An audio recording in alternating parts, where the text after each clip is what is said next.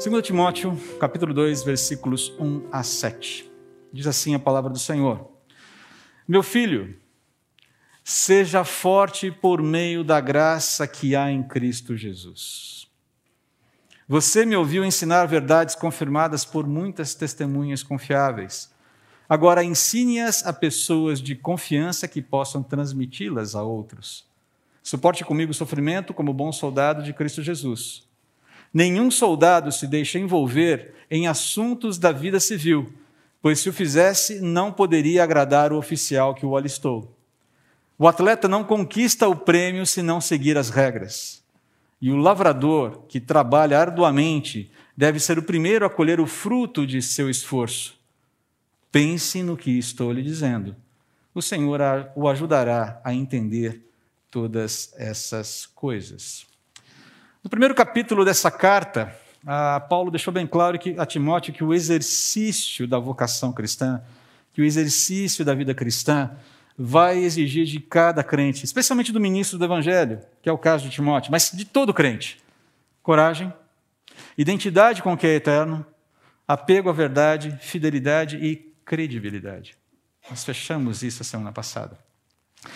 Agora, note eh, ainda que Paulo enfocou, né, que o enfoque eh, primário de Paulo aqui, como eu disse, é o ministério pastoral.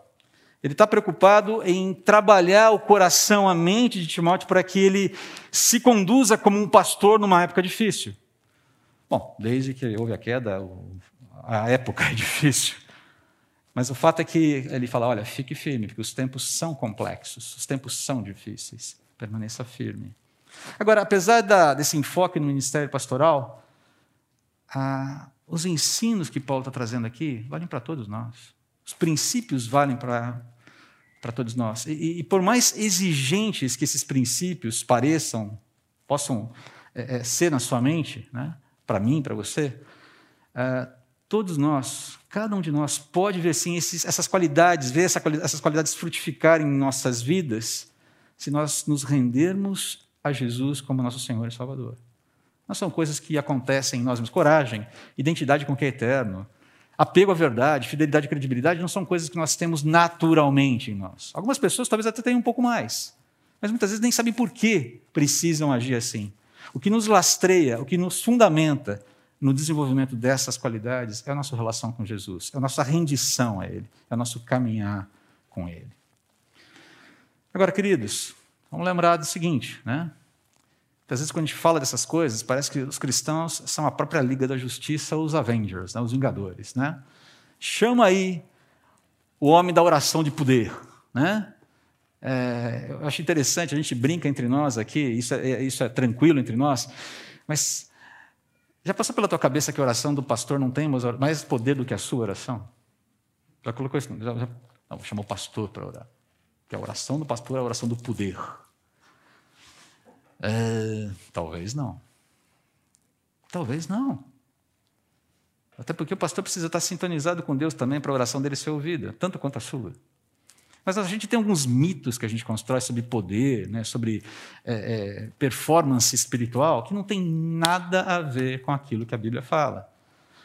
Todas essas qualidades são, estão alcan são alcançáveis, elas estão à nossa disposição, à disposição de cada um de nós. Tudo depende da nossa rendição a Jesus, da nossa submissão a Deus, da gente se abrir para o Espírito ao invés de resistir a Ele. Essa é a ideia aqui. É interessante que Paulo fala é, sobre essa questão da, do poder que atua nele. Ele menciona isso lá em 1 Coríntios capítulo 15, versículo 10. Ele fala assim: O que eu agora sou, porém, deve-se inteiramente à graça que Deus derramou sobre mim, e que não foi inútil. Trabalhei com mais dedicação que qualquer outro apóstolo. E olha que essa declaração pode parecer meio controversa, né? Ô Paulo, você podia ser um pouco mais modesto. Não, ele está se referindo à verdade. Ele não está falando isso com empáfia. Está vendo? Olha só como eu sou. Está vendo? Olha o costado aqui. Ó. Não, não é isso. Ele está reconhecendo a verdade. Há humildade nessa declaração aqui também. Há uma declaração de verdade e também de humildade. E ele continua aqui: trabalhei com mais dedicação do que qualquer outro apóstolo. no entanto, não fui eu, mas Deus que, em sua graça, operou por meu intermédio. 2 Coríntios capítulo 3, versículo 5, ele fala assim: "Não que nós consideremos, não que nos consideremos capazes de fazer qualquer coisa por conta própria. A nossa capacitação vem de a nossa capacitação vem de Deus. A palavrinha usada por ele aqui, icanotes, está falando de habilidade, de suficiência, de adequação, ou seja, provisão de Deus, inclusive para situações específicas dentro da caminhada. Coisas mais amplas, todos nós temos dons dados pelo Espírito para servir. Mas às vezes são provisões específicas para enfrentar um determinado tipo de momento. As manifestações do Espírito. Quem passou pela classe dos os caçadores dos oráculos divinos, lembra disso nas aulas de pneumatologia, doutrina do Espírito Santo. O Espírito nos habilita, ele nos capacita, às vezes, para enfrentarmos situações que normalmente a gente não enfrentaria. A manifestação da fé, por exemplo. A manifestação do Espírito. Uma capacitação específica para um momento específico. Não que eu e você não tenhamos fé fora desses mas uma, uma, um, uma capacitação extraordinária, extra, aquela coisa mais diferenciada. Mas, enfim, Prosseguindo aqui no capítulo 2, Paulo vai emprestar aí agora algumas imagens da vida diária para ilustrar como é, viver uma vida útil para Deus. São quatro imagens que ele utiliza da vida diária dele, mas que também vai, fazem parte da nossa realidade hoje. Mas a, a pergunta talvez inicial seja como viver uma vida útil? Que resposta você daria para essa pergunta? Como viver uma vida útil? À luz das Escrituras, à luz do que Deus fala na Sua palavra, com uma palavra só. Dica: pode ser gerúndio. Como viver uma vida útil? Servindo. Servindo. Paulo vai retratar essa disposição em servir usando quatro figuras de linguagem aqui um educador, um soldado, um combatente, um atleta e um agricultor. E ele faz um, uma conclusão, na verdade, ele faz um clamor, ele vai fechar esse, esse parágrafo, essa parte no versículo 7, com um apelo para que Paulo considerasse cuidadosamente a aplicação dessas ilustrações na sua própria vida. E é interessante que ele chega e fala assim: Eu estou certo de que o Senhor Jesus vai te ajudar a fazer isso. Você vai entender o que você tem que fazer. O Senhor vai te ajudar. Timóteo, sirva como um, como um educador, um professor. Sirva como um combatente, um soldado. Sirva como um atleta. Sirva como um lavrador. O que, que Paulo quis comunicar com essas quatro ilustrações? Vamos dar uma olhadinha nisso. Em primeiro lugar, sirva como um educador fiel. Ele fala assim: na NVT não existe essa conjunção que eh, a NVT não sei por que não traduziu uma conjunção que seria que seria traduzida, que seria adequada que a nossa língua portuguesa, traduzida como quanto a você, você então, portanto você, alguma coisa do tipo, que a revista atualizada traduz, a NVI traduz, a English Standard Version traduz, mas a NVT por algum motivo esqueceu essa conjunção aqui. E eu já vou explicar por que essa conjunção é importante aqui. Quanto a você, isso aqui fui eu que embuti aqui, tá? Quanto a você, meu filho, seja forte por meio da graça que há em Cristo Jesus. Você me ouviu ensinar verdades confirmadas por muitas testemunhas confiáveis. Agora, ensine-as a pessoas de confiança que possam transmiti-las a outras. Quando Paulo fala esse quanto você, quando ele usa essa conjunção que aparece ali na língua original, ele está fazendo uma ligação, uma remissão àquilo que ele falou no finalzinho do capítulo 1.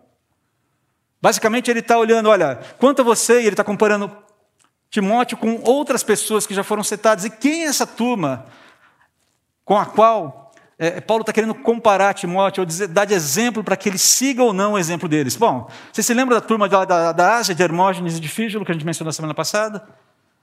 A turma que abandonou Paulo. Lembra-se dessa turma? Paulo está falando, não haja como eles. A ideia é essa. Quanto a você, Está fazendo referência a quem ele já mencionou antes. Quanto a você, não haja como eles, não siga o exemplo de inutilidade desse pessoal.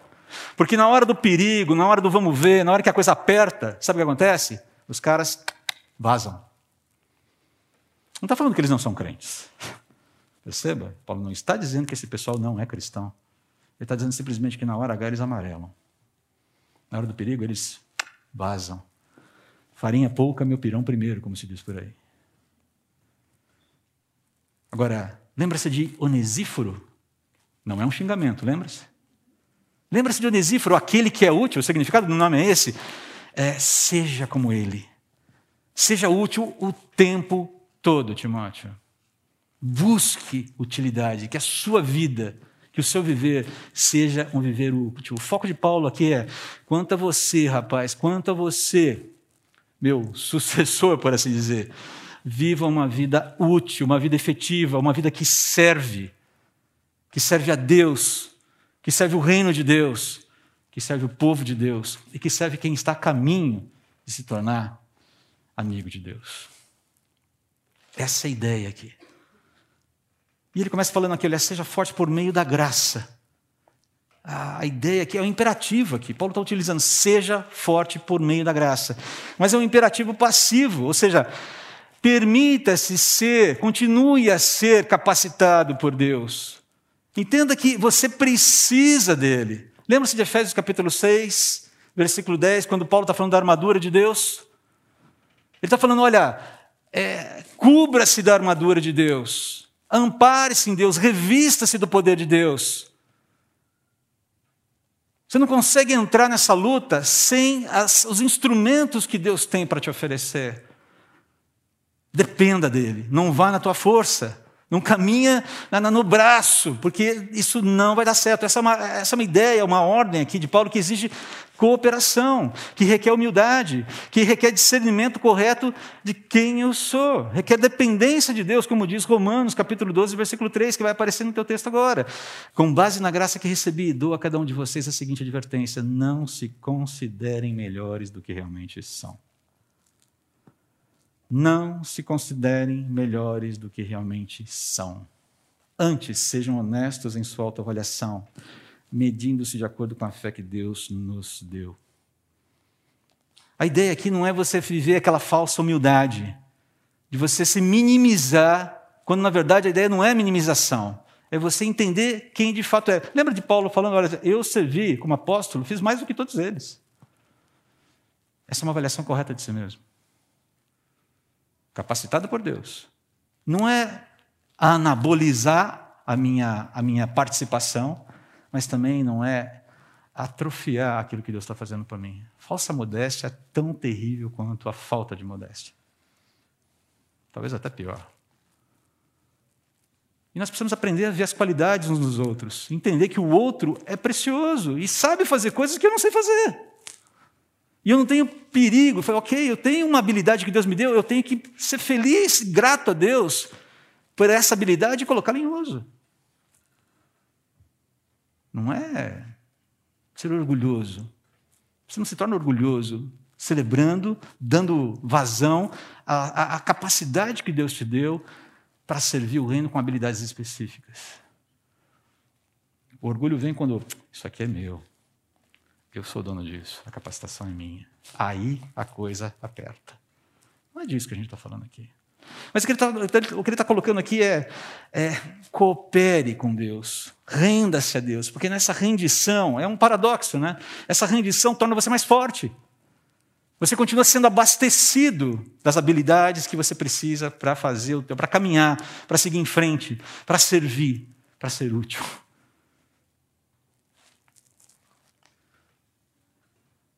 A graça de Deus é o meio pela qual somos salvos, somos capacitados, mas como disse um teólogo chamado Gordon Donald Fee, é a esfera na qual toda a vida cristã é vivida.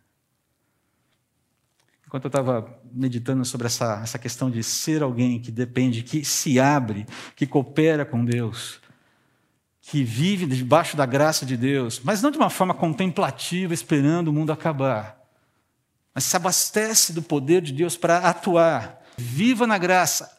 Não é para ficar parado, contemplando, como um pachazão parado lá.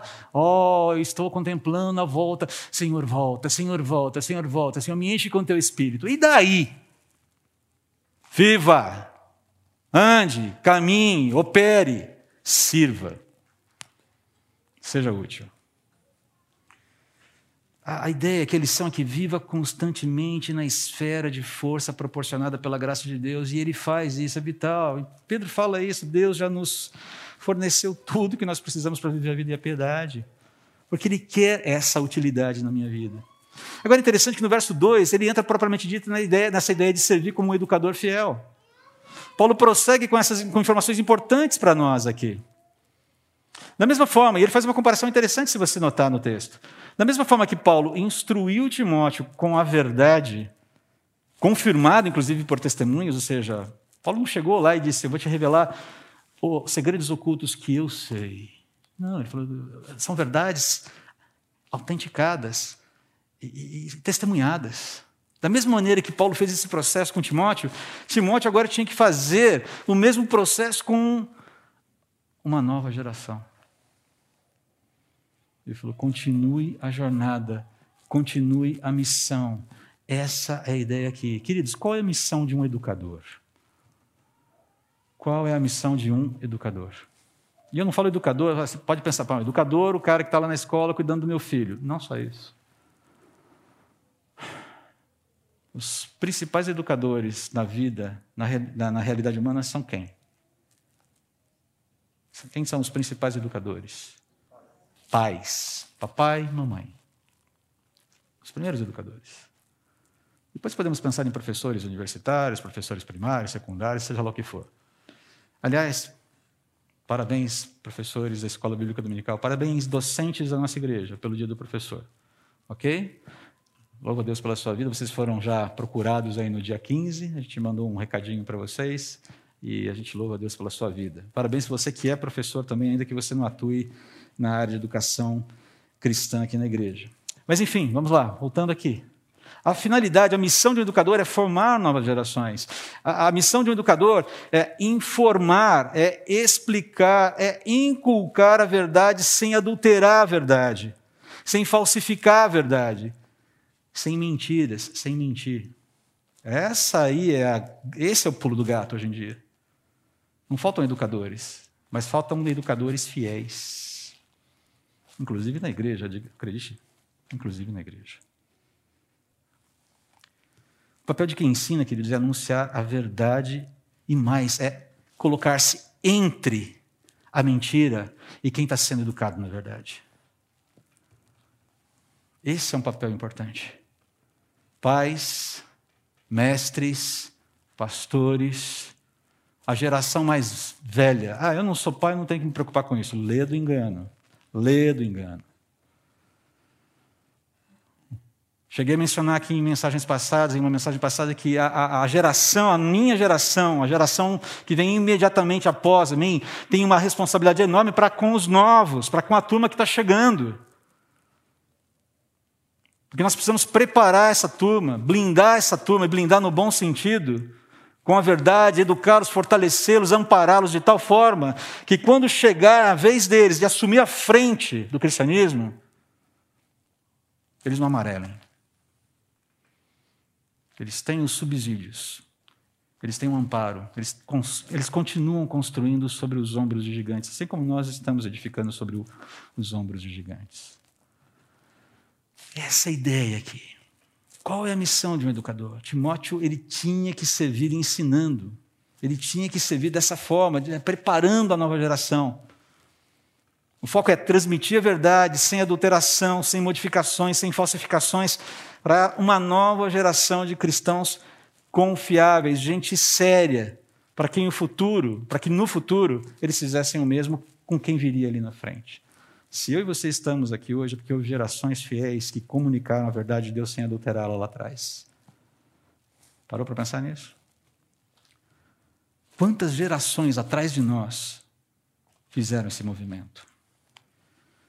Como é que a gente pode viver vidas úteis, queridos? Transmitido fielmente as, a, a verdade, a verdade do Evangelho, sobretudo, às novas gerações. Todos nós, pais, mães, cristãos maduros, líderes, pastores, todos nós precisamos nos engajar nessa tarefa. E mais, nós precisamos nos ajudar e não, não devemos ter medo de pedir ajuda quando a gente perceber que a gente não sabe o que fazer. Já se sentiu às vezes ilhado, sem saber o que fazer? com o, o, o, aquele, aquela coisa fofa que você chama de filho ou de filha. Aquela coisinha maravilhosa, aquelas bochechas rosadinhas, gordinhas, que começa a manifestar os primeiros, os primeiros encantos pela vida pecaminosa e mostra que tem um Adãozinho ali dentro. Falei, cara, o que eu faço agora? Não sei. Mercy me, Lord. Deus, tem misericórdia de mim.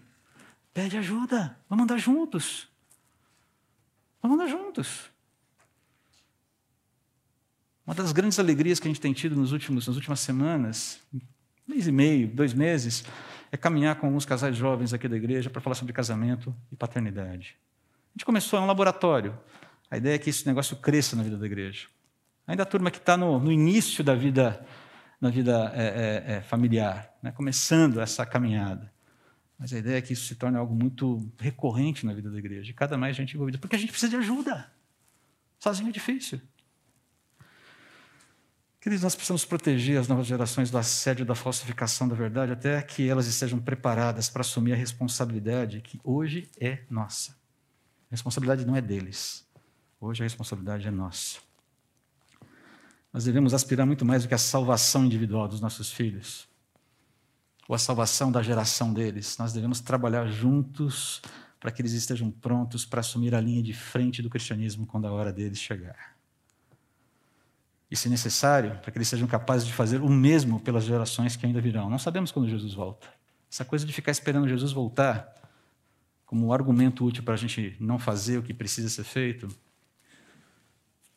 é perigoso, é complicado.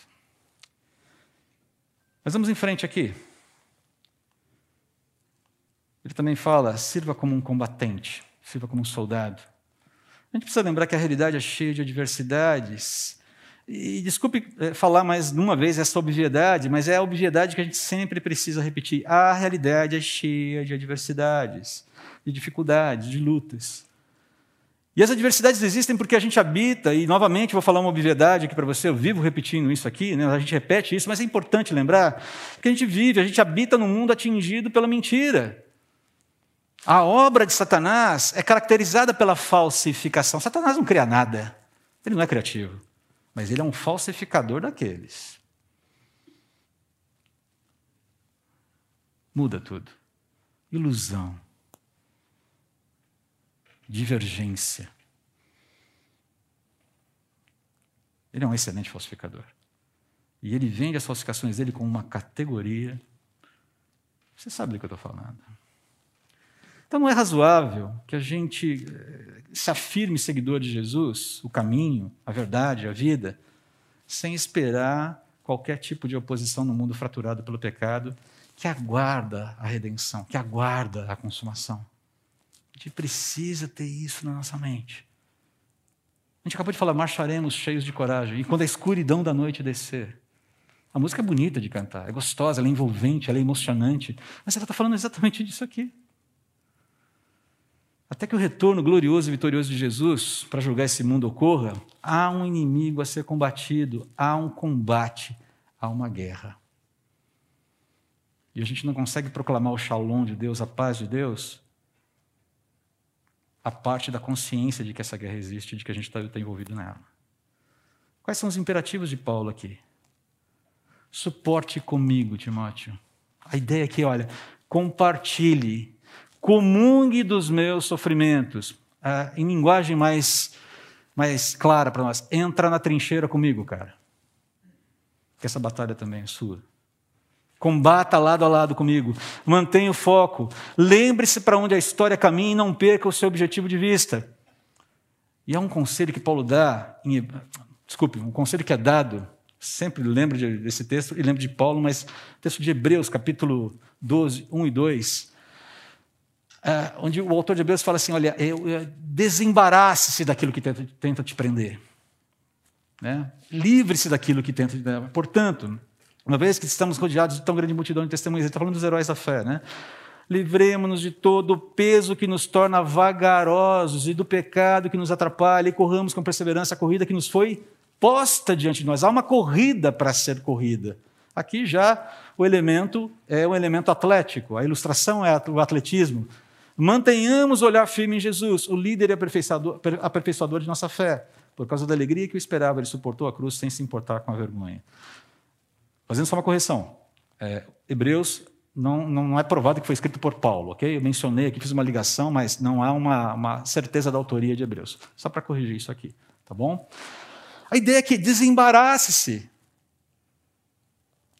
Livre-se daquilo que torna, que causa peso em você. Que, que leva você, que te arrasta, que, te, que não permite que você se desenvolva na sua caminhada. Que está em, é, é, que tá em desarmonia com o projeto de Deus para a sua vida. Livre-se disso. É peso morto. Só vai fazer você cansar e te arrastar e te atrapalhar e te prender no caminho. Eu gosto muito de lembrar de Davi nessa hora. Eu, quando eu leio esse texto, me lembro de Davi quando ele foi lutar com, contra Golias.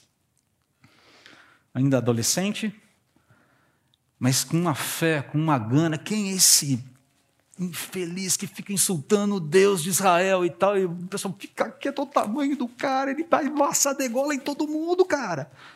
Ô moleque, o que você acha que você é? A questão não é quem eu sou, a questão é quem o nosso Deus é. E aí se dispõe a lutar, e está todo mundo tão aterrorizado que aceitam que um adolescente vá lutar por eles. Olha a situação. E aí Saul fala, bom, tá bom, já que você quer, vá, né, meu? O louco aqui é você. Mas deixa para não ficar chato para mim, vai com a minha armadura, tá?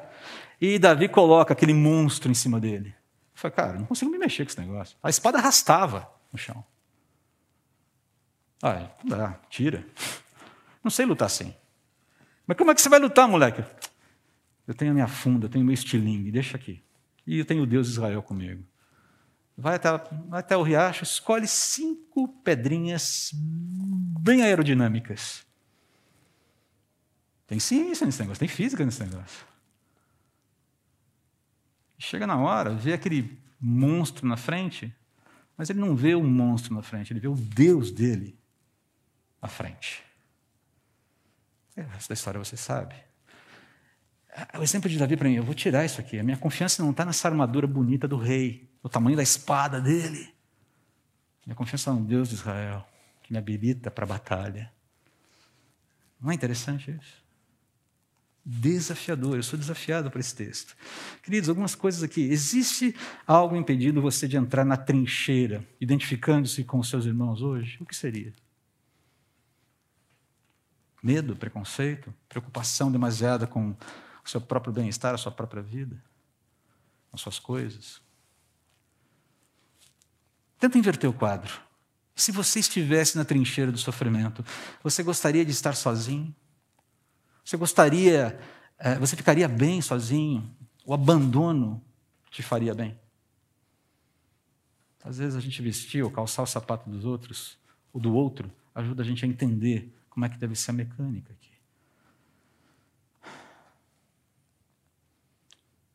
A segunda pergunta: você se sente solitário na trincheira hoje?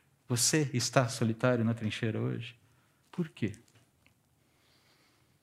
Houve abandono? Você se sente abandonado? O abandono existiu de fato?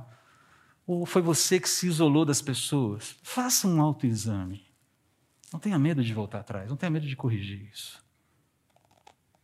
Vamos mudar essa história? Peça ajuda, reaproxime-se, abra-se. Isso também é importante. Última lição aqui nesse ponto. Existe algum peso que tem deixado você vagaroso no seu engajamento com os propósitos de Deus para a sua vida hoje? O que está sobrando que precisa sair? O que é? O que está em jogo aqui? O que você precisa fazer para se desembaraçar? É um processo que você e eu temos que fazer. Tem muitas coisas que tentam me embaraçar, que tentam me segurar. O que eu preciso colocar para fora? Nós estamos em frente aqui. Acho muito interessante essa frase que vai aparecer do Gilbert Chesterton para você aí agora, próximo slide. O verdadeiro soldado não combate porque odeia o que está na frente dele, mas porque ama o que está por trás dele. Uma visão interessante. Se há dificuldade para entrar na trincheira da vida cristã, para me desembaraçar daquilo que tenta me prender e comungar com os sofrimentos de Cristo, talvez a solução comece pela identificação se o meu amor, se, minha, se, as minhas prioridades estão realmente sintonizadas com o que Jesus afirma ser a melhor parte da vida, como ele. Naquela conversinha com Marta, falou: Marta, não venha querer roubar aquilo que Maria escolheu. A parte dela é melhor. Isso vai ser mantido aqui. Terceiro lugar, sirva como um atleta. Acho muito interessante uma frase do Bernardinho. Próximo slide, gente, por favor. Sirva como atleta.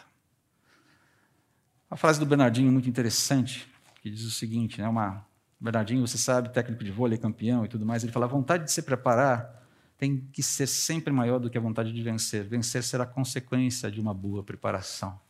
Interessante essa frase. O atleta não conquista o prêmio se não seguir as regras. O que Paulo quer dizer com a ilustração do atleta aqui? Para que o atleta seja bem sucedido é necessário devoção, é necessário compromisso, autocontrole, resistência, é necessário fair play.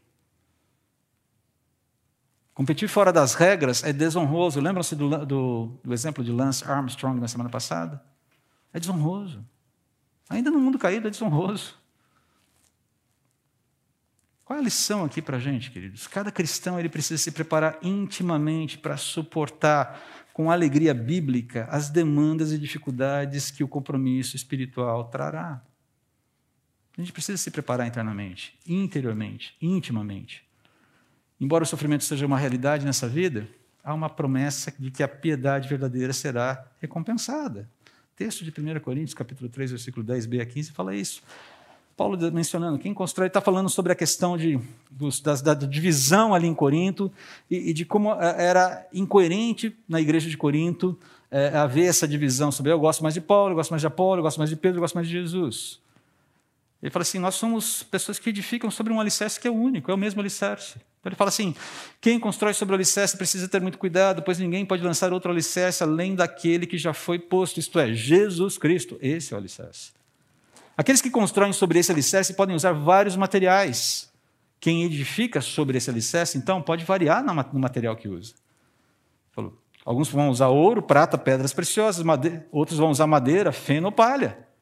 No dia do juízo, porém, o fogo revelará que tipo de obra cada construtor realizou. E o fogo mostrará se a obra tem algum valor.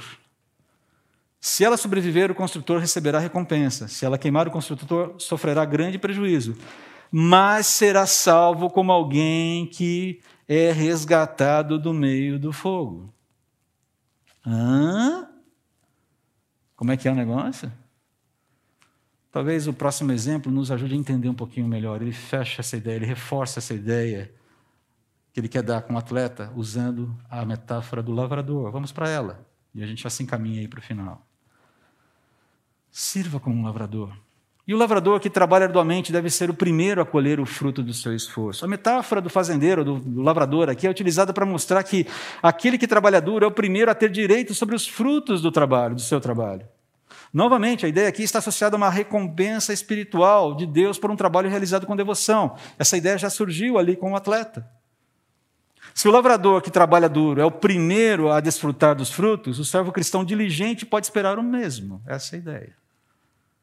Se é um lavrador que trabalha arduamente, desfruta dos primeiros frutos do seu trabalho.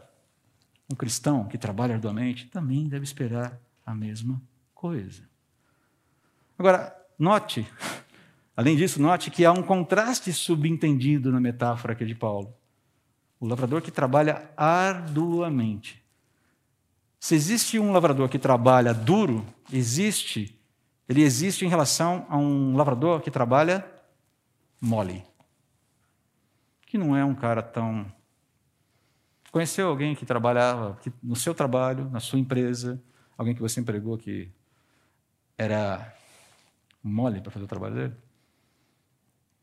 Qual era a sua sensação ao ter que lidar com essa pessoa?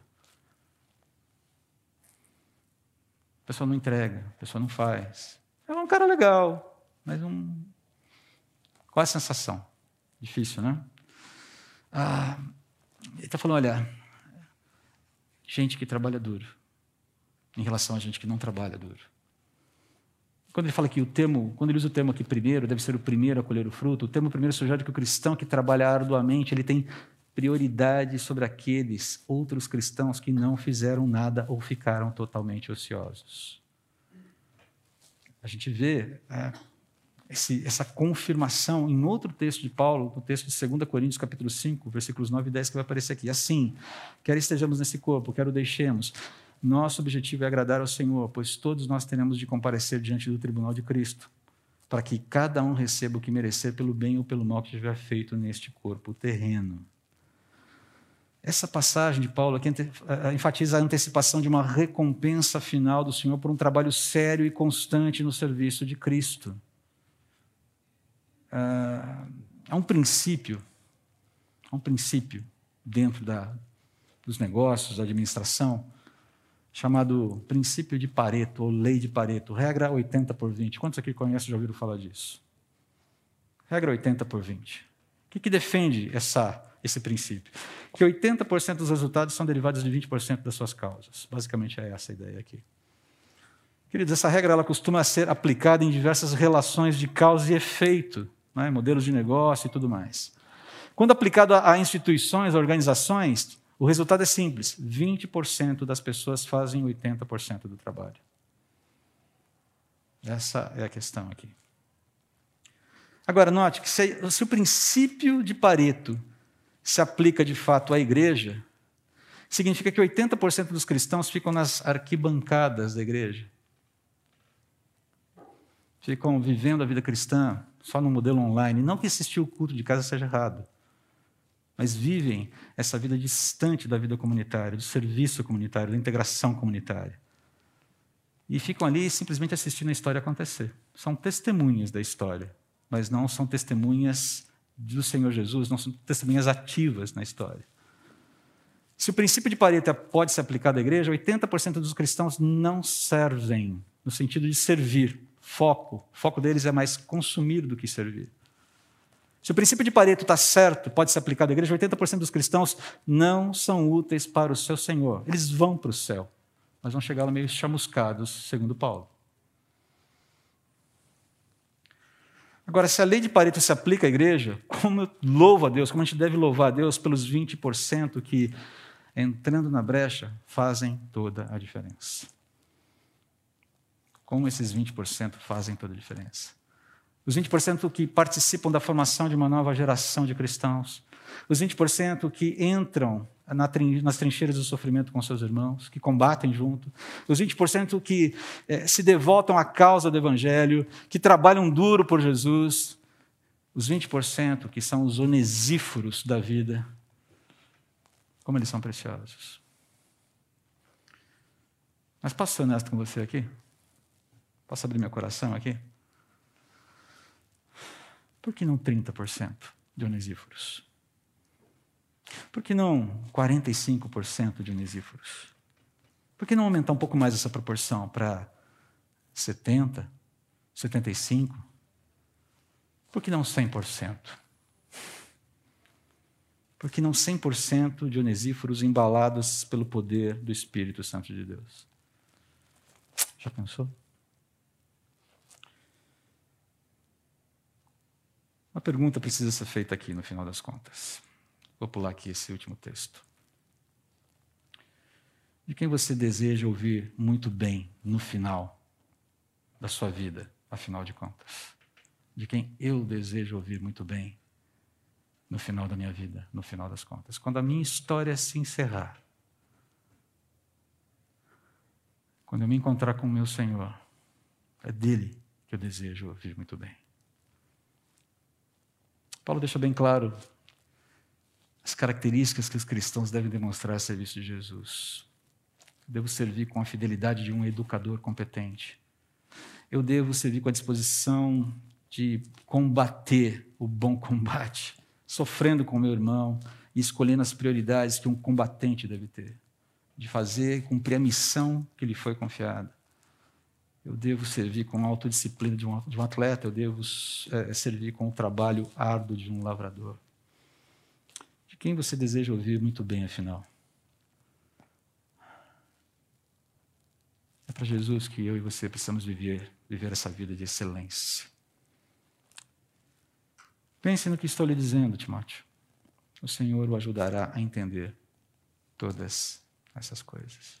Vamos orar. Senhor, nós não temos essas qualidades em nós mesmos. precisamos do Senhor.